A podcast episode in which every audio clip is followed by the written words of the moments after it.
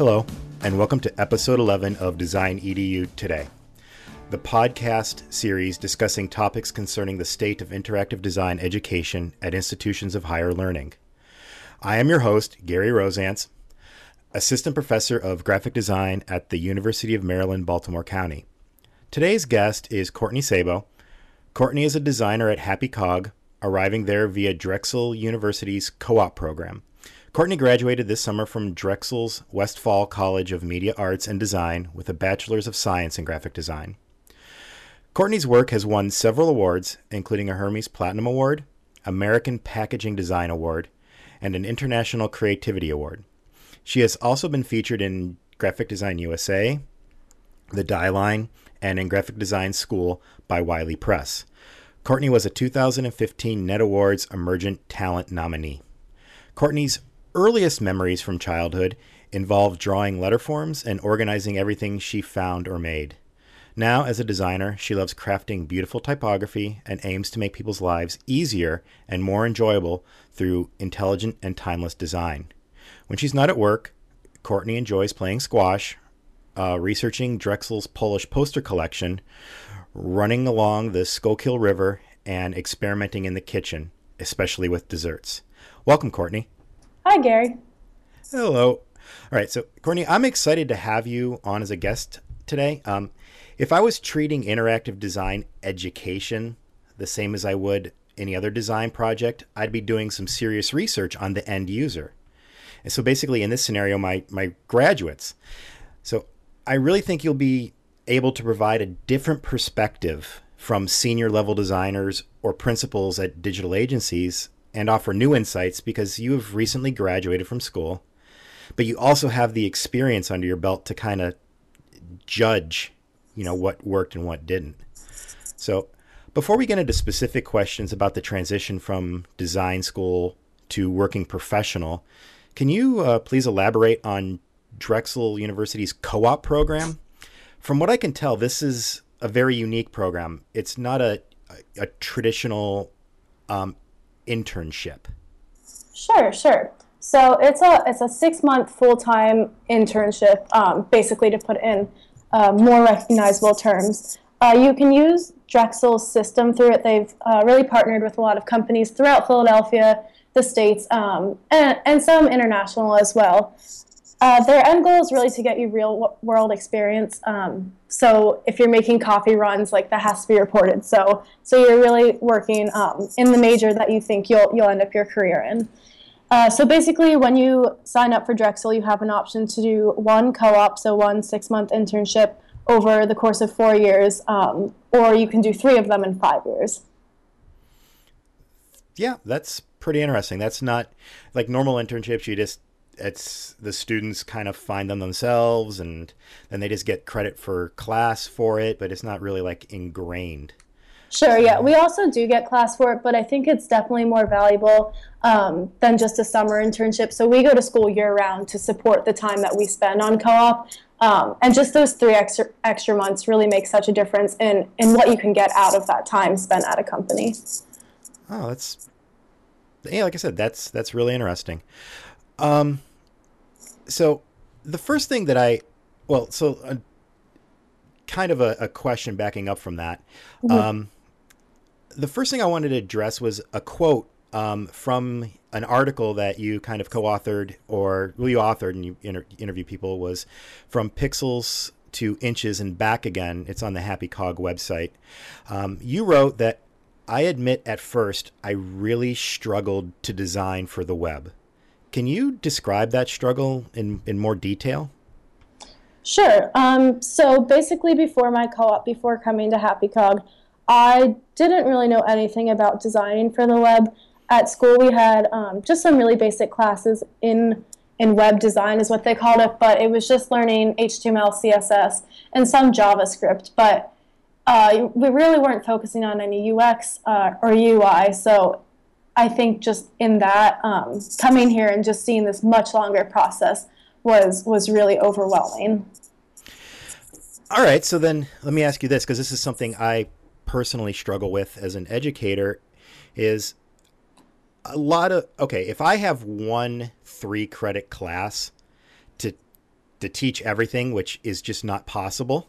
I, I then have to make the you know I have to kind of like figure out what's the best thing to do in that in those three credits. And I always lean towards teaching the HTML and CSS because this from my pers- from my from my own thoughts in my head with no real you know research to back that up it just seems like if you know a little bit of HTML and CSS you're at least exposed to the larger world. But do you think from now your experience would it would you have been better served by just having some that those three credits being focused on user experience ux ui and not really on the html and css uh, no. I, I really do think learning the code is uh, an, an, integral part of learning web design. And i do think that you should learn that uh, more towards the beginning of that.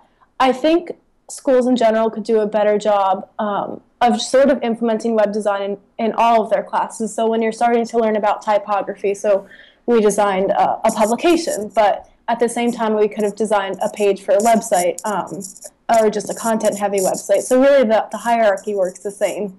It's just a matter of, of pulling in web design into other classes as well. And, and that would have been a so, what was the biggest single shock that you got from your first experience in, you know, working at Happy Cog? You know, it being different from your training at school. Um, I'm not really sure. Could you elaborate more? Um, so when you walked, uh, when you went to school, I mean, when you walked into Happy Cog, I mean, you you, I would have I would assume that anybody, because I can't, because I, I actually just took, I worked in the industry before I actually went to school. Um, so I would just assume though, like walking in, you'd be like super excited and super confident, like, I know I've got good skills, you know, I, I I've got this. And then all of a sudden, bam, you're like, whoa, what? I, I just can't believe how different this was than what I was expecting when I walked in. I mean, is there like one thing that just like stands out that was kind of like a shock to you? Um, I'm not really sure that there is one specific thing, but I think just in general the, the, the complexity of everything, um, and really linking pages together and and where surfacing content at, at one page might be more beneficial than another page. Um, so maybe more on, on the content side or information architecture side. I think that was something I had never really thought about before in school. Um, definitely in school, we're focusing more on visual design. So everything else about web design um, was then like thrown at me.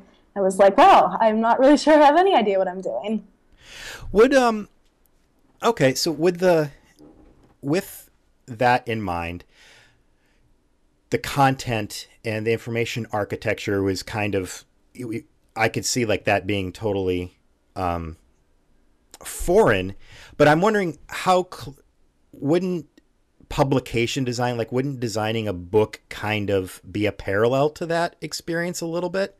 Or why was why wouldn't that be?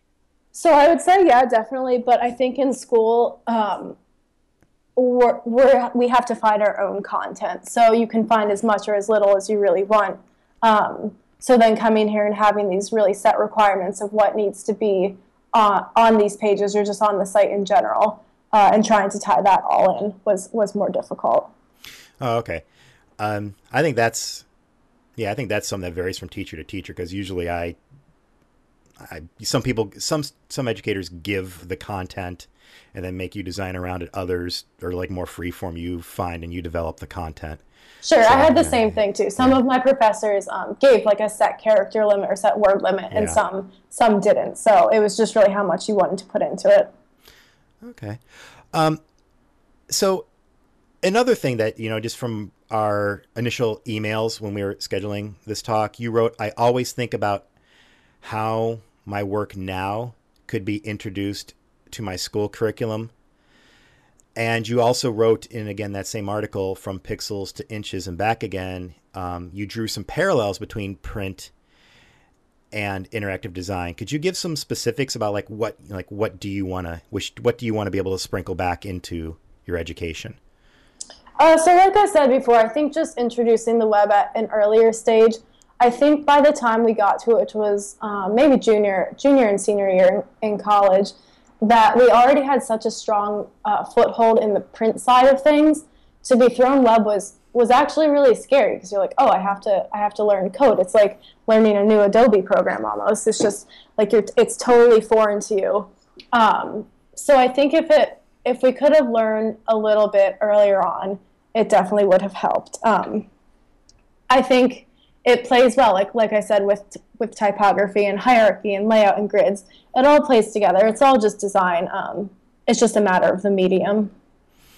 See, that's that's really interesting because I um I noticed that's that's you're right. There, so there's that fear factor that comes into web design, and when you so that makes sense. So then when you if you just kind of like offload the web design till like the junior or senior year, um, it's kind of already too late mm-hmm. to like get over that fear and then you know learn to to jump into or you know like this like then like go on that like self discovery phase because it's it's kind of too late. You've already gone down a, a, certain path. So that's really interesting that you would you'd like to see it injected earlier on right and I, and I think too that early on in the education process in college anyway um, you're introduced to a lot of things and from those from those many things you find a passion. But if you're not being introduced into web design until you know later in the game it's really hard to like get really focused and excited about it um,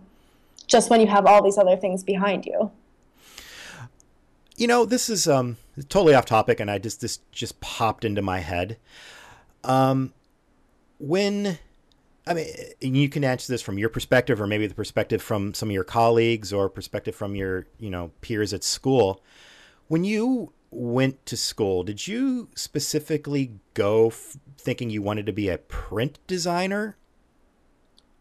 Uh, to be completely honest, I had no idea what I wanted to do. Uh, shortly before coming to college, I switched from being uh, a medical major, so a bio. A bio major, um, into design. I just knew that I wanted to design something. I wasn't really sure what. I had some some experience in magazine design, um, just whatever that may be in high school.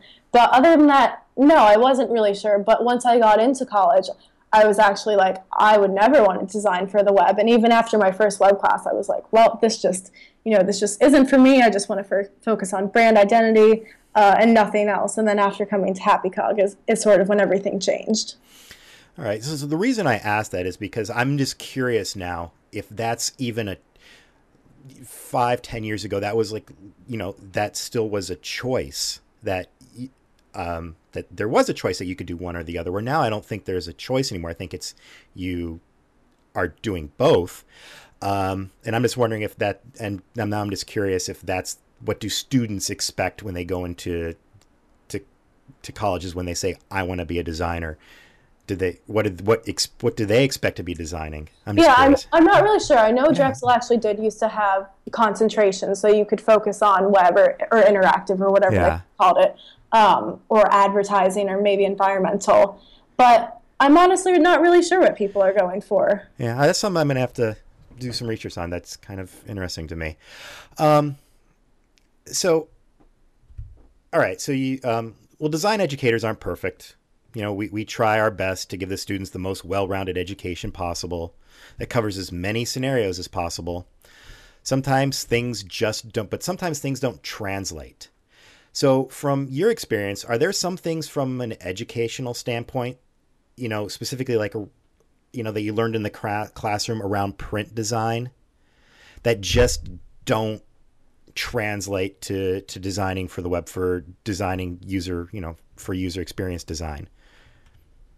Um, sure. I think I've definitely had a couple classes where maybe you're designing a movie poster, something that just doesn't really have a lot of content. So maybe it's more like editorial il- illustration, things like that. Um, I think they can definitely play a part into the web, but as a whole, I would say they probably didn't help me as much. But at the same time, I'd also say that that any experience in, in education yeah. at school was beneficial by far. Like I learned something from it. So yeah, and no, and we um, we got to give props to Drexel because you're you're working at Happy Cog, so your talent and their guidance obviously right right did what it was supposed to do yeah um, so but no I, I think that what i'm really interested in is what you just said about so I'm going to scrap the, I mean, you, said the poster, but, but you said lack of content. And I never actually thought about that before is that there, well, yeah, we, I always think about it. There's tons of content on the web, of course.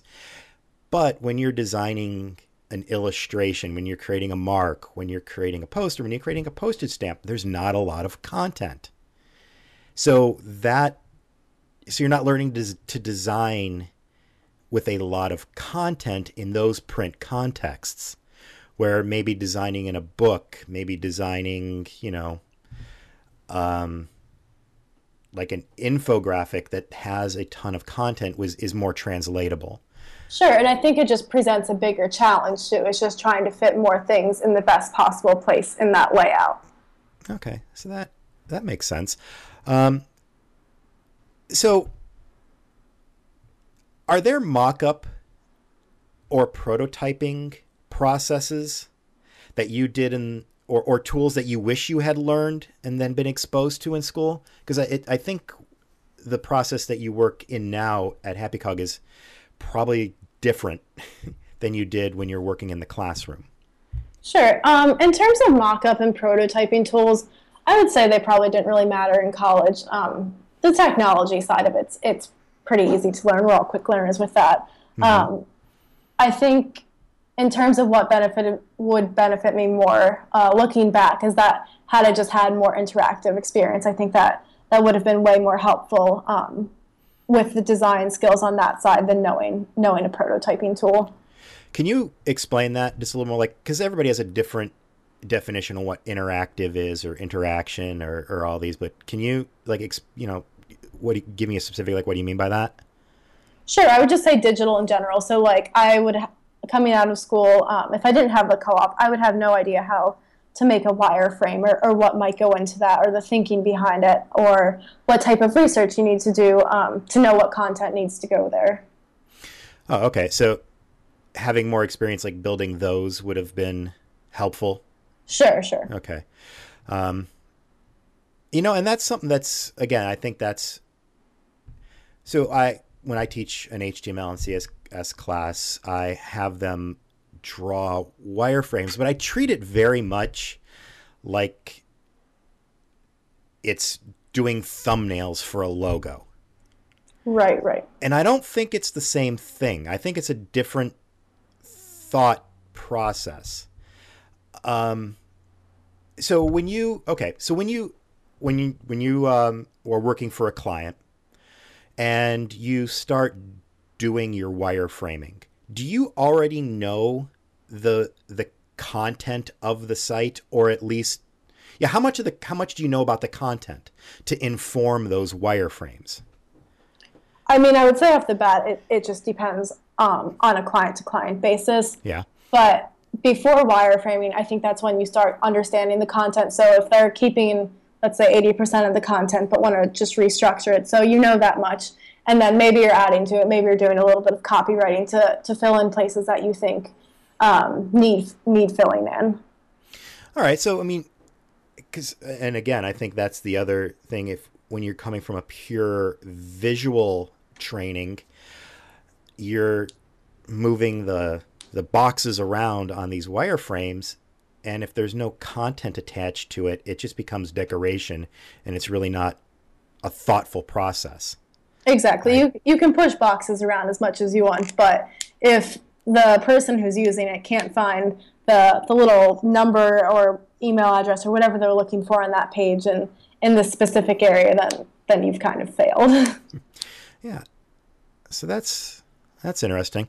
Um, so where does HTML and CSS and front end development fit in to somebody that I guess identifies as a visual designer? How much of that do you need to know? Do you think? Um, I would say you should be able to build a basic um, page out of HTML and CSS. I think you just need to know what's what's possible for the most part. Of course, you'll have developers there by your side telling you that, but I think it's just something that you always need to be like mindful in the back of your head, like, okay, I can't do this because of X, Y, Z. I remember in school in our in our first web design classes, I think either the first one, first one or the second one, um, we got into this habit where we like wanted to absolute position everything because mm-hmm. we came from a print background and like wanted something in a very specific spot and then going into web design and responsive web design specifically like everything's shifting. So you kind of have to to play off and make sure that everything looks good um, at any size too. Yeah and that's really really tough to um, to to to to teach. And actually I, I okay, I'll I'll ask you this to see how you work, what's your working process. So, I was ha- I'm teaching my students how to use floats, use position absolute, and all these different things to you know form the layout of the page. But I'm and I'm also making it responsive, and this idea that it's mobile first. But I always I okay, so the process is um, when I show them how to make a layout. I start with the desktop first. I say this is how we like get the layouts. This is how we move things across the screen. Mm-hmm. And then we go back through the code and create media queries, but then like remove like oh say if say we have something set up as two columns or three columns. We remove that and put that in the media query and then it, you know replace it with like with 100%. So like the the non media query code is mobile first. It's just this one standard column. Sure. And then the media queries then enhance it. Um, I do that because I. It's it's kind of. I mean, when you're okay when you're doing a wireframe, do you start off with a single column mobile wireframe? Uh, I think that definitely depends on the client um, okay. and what it's needed for. I think uh, most things are going to work well on mobile because it's just a single column. Like you don't really have that many yeah. options. Uh, I think desktop is really where where things can definitely get tricky um, in terms of making it not look cluttered. Okay. I think mobile matters. Mobile first matters um, when you do have like maybe a lot of navigation or things like that that need to be in a small screen view. All right, because that's what I've been struggling with is that because you said like the the complexity of arranging the things on the screen. I think they need to learn that because it's real easy to make it just fill the width of the screen. Exactly, exactly. And so, but it's it's with the idea of mobile first that should be done first. But then there's really it's kind of hard to. I don't know. It, it's just something I I sit there and I t- teach them like how to reverse engineer things, and I'm just wondering if that's just Right. And I think that's the challenge of like websites because it's all modular based and that's not yeah. how you think as a print designer because um, not everything is contained in something per se. You know, that's, I'm glad you said that idea um, because what can we do as an educator or, or you, okay, you see it as modular. So, and I'm going to give you an example is I my students, I said, okay, we've done these three demos in class. Now you have to go and you have to make your own outside of class. But you can use the what we've done in class. And I said, you can copy the code, you can um, from these three, but they don't see it as a module. They don't see that like, oh, I can just copy this the HTML from this section and the CSS that made this section and drop it into this one and build something new. That just is is totally foreign to them. And I have I'm I have no idea how to explain that. Like you can just pick and choose these pieces parts. Is there a way that it made sense to like to you that that's what you could do or couldn't do? I think I don't think when I learned it specifically, I, I really have good advice for that. Um, But I think the one thing that I wish I would have done more during school was really looking at websites that exist already and mm-hmm. just finding the patterns there and just pulling out like okay this is on this page but it looks different on that page even though it's the same content. Um, so things like that. So really just picking up and finding where things um, are re- repeated. Yeah. You know but i think that also yes no and i i, I agree with that 100% but i'm also one thing I'm concerned about, and and I think this is where it comes from is is design education, is everything on the web, and this is a generalization, kind of looks the same. Mm-hmm. I mean, I, am I'm, I'm joking around about them. I said, okay, we're going to do these four, um, these three demos. And these three demos, I said, you could pretty much build any website that you see mm-hmm. on, on, on, the on the yeah. internet today. And and I think that's a that becomes because you know we're not pushing educate and we've had print around for a thousand years so we've better have mastered it at this point. Sure but, and I, I also think that's the scary point of using the word modular because you immediately yeah. think of of a big hero image and three images beneath or three content blocks beneath. Um, so that that is the scary thing and then you see that on websites and you think well i can do that. I can put text on top of an, an, an image and i'm done but you don't really question whether or not that's the best thing for that website. Is there what oh, what made you stop? Okay, so to solve that, how would you stop? I mean, how do you stop and say, is this the correct thing to do? Like, where in your process at Heavy HappyCog does like does that come in? Um, I would say just just really thinking about the user. Like, is this what the user wants to see? Um, is this giving them the content that they want? I mean, if you have a huge hero image, you're you're losing a lot of of text content in that area. Um, so it just depends on what the website is. You know, and I yeah, no, that makes perfect sense, and I think it also goes back to this like idea that it's like there's one or two classes.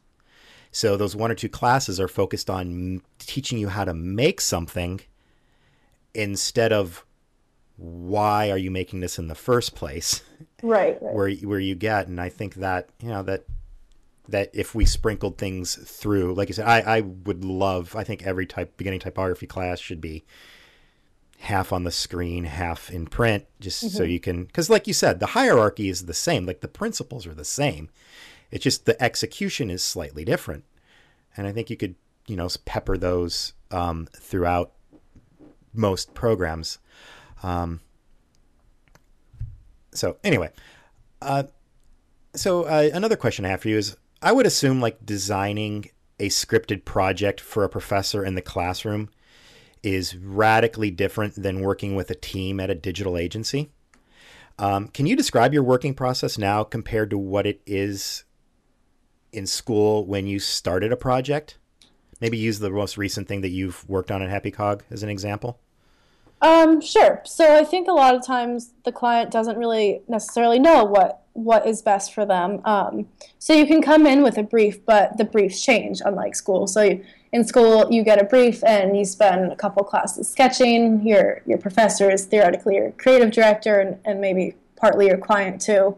Um, and then a couple classes executing, and then you're you're presenting your final final piece uh, definitely in the real world, you have challenges all the time, and there's always changes. Um, you do one thing, and the client pushes back for whatever reason, if it's a business decision or even if it's, on your own team and uh, it's just another designer's opinion. Um, I just think there's a lot more collaboration outside of school, which is definitely a good thing. Uh, also, with the project timeline, um, school, you're working on a project for three weeks in a, in a 10 week term, and and here at Happy HappyCog, at least some of our projects last over a year. So it's just a lot of more heads down time uh, working on something very, very specific within a project. Um, how does the working in, in well, I it's I, it's easy for you know educators and students to wrap his head around like okay you're going to be working as a designer you're going to be designing but then you're going to be working um, with a developer who's then going to you know do the coding and, and further it but you're also there's a group of designers mm-hmm. designing. So what's what's that experience like? I mean, because I, I would assume that you that I know I don't teach like do, well I've recently started I lied but generally we don't teach like students to design in teams. They're the solo designer. Um, and like you said, they're working for the art director, which would be us. So how is that different you know, what skills are necessary to work as a team? Um, I think just understanding, accepting feedback for sure um, is one, and just and just really knowing what's best for the project. So maybe you disagree with someone, but uh, sometimes it's harder to say that if they've worked there for a longer time. Um, but it's really just about you know talking everything through, finding different options, um, questioning everything that you're doing and making sure that everyone on your team uh, is really like living up to their expectations. Okay. So kind of like leave the ego at the door, but also at the same time be willing to question something. Exactly. Don't yeah. just sit there I passive. think, I think our team wouldn't be a good team if we didn't push each other and be like, no, that looks bad or that, you know, isn't working for whatever reason. Yeah, I mean this um, from my own personal experience, that's those are like the magical classes when you have like a group of students that are really good friends, but are mm-hmm. also super competitive with each other. Because they just even though they're working on their own project, they just push each other. Right. like you like you just you you, you really can't i wish there was a way to bottle that or recreate that as an educator but i really haven't found a way to do that yet Yeah, that's definitely how it was when I when I was in school. Um, we were always there to push push each other, but really at the end of the day, though, you, you cared about your project the most. So oh yeah um, I think here it's obviously like you're doing well because it's it's a group project, and and you want everyone to do well because you want your company to do well. Um, so I think there's just that mentality difference. oh cool um i don't know if you did a lot of interviews yourself in, or if the co-op was just kind of seamless coming into happy cog. But i'm going to assume that even if it was seamless you've seen a lot of student portfolios either at happy cog or or from your classmates. So with like kind of like the benefit of hindsight what kind of projects would you do you think would give students the best opportunity and the best portfolio to land an internship or a job at a digital agency Uh, I would say an internship, I would just show really strong design skills. Um, I think, you, know, most agencies are considerate that you, maybe you didn't have all the experience that you could have gotten by that point. Um, so maybe you missed out on a web class, um, so you don't have a ton of web work at that point. But I think by the time you're finished school and looking for a job, almost half of your portfolio should be digital work. Uh, if you didn't come from an inter- interactive design program, if you were just just a graphic design program, um, but I think in general too that making sure that what you're showing just isn't design as decoration. That there is a lot of content, uh, that it's really strong, that it's really well put together. Um, I think a lot of people make the excuse um, in in design programs that they didn't have web classes, so they or digital classes in general, so they they don't have that in their portfolio. But really, with all the resources online, um, there's like no reason you can't spend some time on your own making things. Uh, like college is your time to learn, so if if you're sleeping instead of learning, then you're doing something wrong. I think and. And I think too with that, just doing side projects, like any professor is willing to give you feedback on them, absolutely. So it's just about learning on your own too. you know that's i'm and, and i i didn't go to school for web design. I taught myself a long time ago. Um, and it's so easy nowadays to learn that stuff on your own. Like you said skillshare lynda.com treehouse. Um, there's about a thousand different places now where you could you could learn that stuff. And I don't know if you can answer this because I it's I would assume that, that you're probably proactive and you just did it. But why do you think some students don't? Is it a fear? Is it just a lack of oh I do need to learn that? I mean, Um, I think it's a fear in the sense that you look at a website and you're like, well, this is a lot of stuff to to learn. Um, even though it's not. When you break it down, it's really Yeah. not that not that many things. Um, so I would say that to begin with. I would also just say like closed mindedness. Like you think you're gonna go into a job in advertising and make posters or whatever it may be, and not really considering that there's other things out there. okay. Yeah, I, and so I guess from like maybe like a print, you know, if you're a print design um, instructor, that that's what you specialize in. I mean, you're you're obviously going to teach to your specialty. You sh- you're not going to teach outside of it, but Sure. maybe just you know, if if they do you think it would be helpful if they were like even just like say, hey, maybe you know, theoretically that you know, just say, hey, on your own time. I think like I look at posters and then I look at full page screenshots and of websites and they look I could see like there there could be a potential parallel between there. So do you think maybe just like you know professors that don't have the skill set to teach that at least like said hey this is something you need to learn do you think like that kind of like you know seeding that thought would be helpful do you think people would pay Um, attention to that I think maybe. Uh, I think a lot of professors, though, are also in the same mindset that they're scared. And I think web design is, is so fairly new um, compared to print anyway. yo yeah like, you really don't know the best way to teach it, and like maybe you don't know the best advice to give to your students. Um, so I really think it's just kind of like this vicious vicious circle of yeah of being fearful and not knowing what's the best way to learn or teach it. Yeah, when I, when you stop and you really think, I mean, web design's been around, you know, 20 plus years, but in its current use, its current context, media queries started in 2010. Mm-hmm. It's 5 years old. Right. You're you're you're talking about a in its current context, I, I see it as, you know, 5 years old. I mean, who does know what to do with it? Yeah. we're still figuring it out. And so I, I, I hope it soon we could actually be adding to the um, conversation instead of just kind of like you know walking behind it Sure. Sure. and listening to it as educators anyway. Yeah. All right. Um, well, Courtney, I just noticed how we're a little bit over on time. So before I let you go, is there anything that you're excited that you're working on that you want to promote, or maybe do you have like any final piece of advice for design educators that you would like to give that we didn't talk about?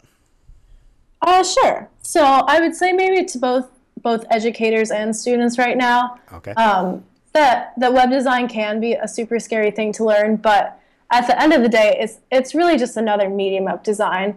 Um, so maybe like you think you want to design posters or or brand identities or or something that ma- is mainly in the print world, but learning how to design design for the web is just going to make you a, a stronger designer overall and is really just going to help you uh, in the long run. So you'll learn something from print that you can bring to web and something from web that you can bring to print. So it really all just runs together. Yeah, and just one like comment. Just I hear that like you know the people talk about students talk about like branding and like mm-hmm. I want to focus on branding, but I don't.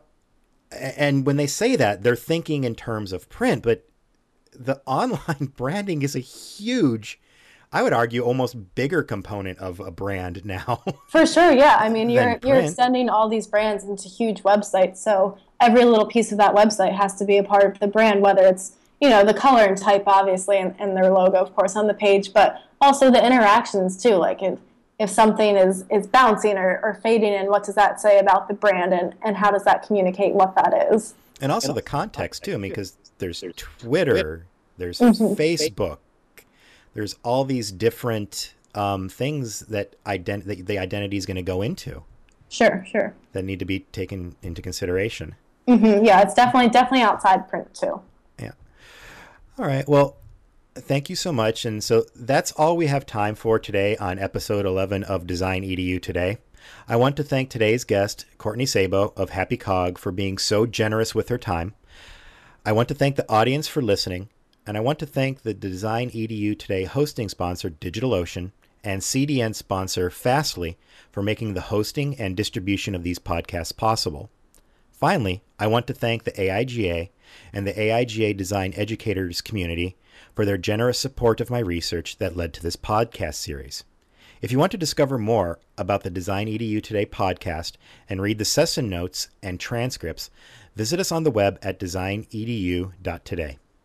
You can also follow us on Twitter at DesignEDU Today, like our Facebook page, or subscribe to this podcast through the iTunes Store. Thank you for listening to the Design EDU Today.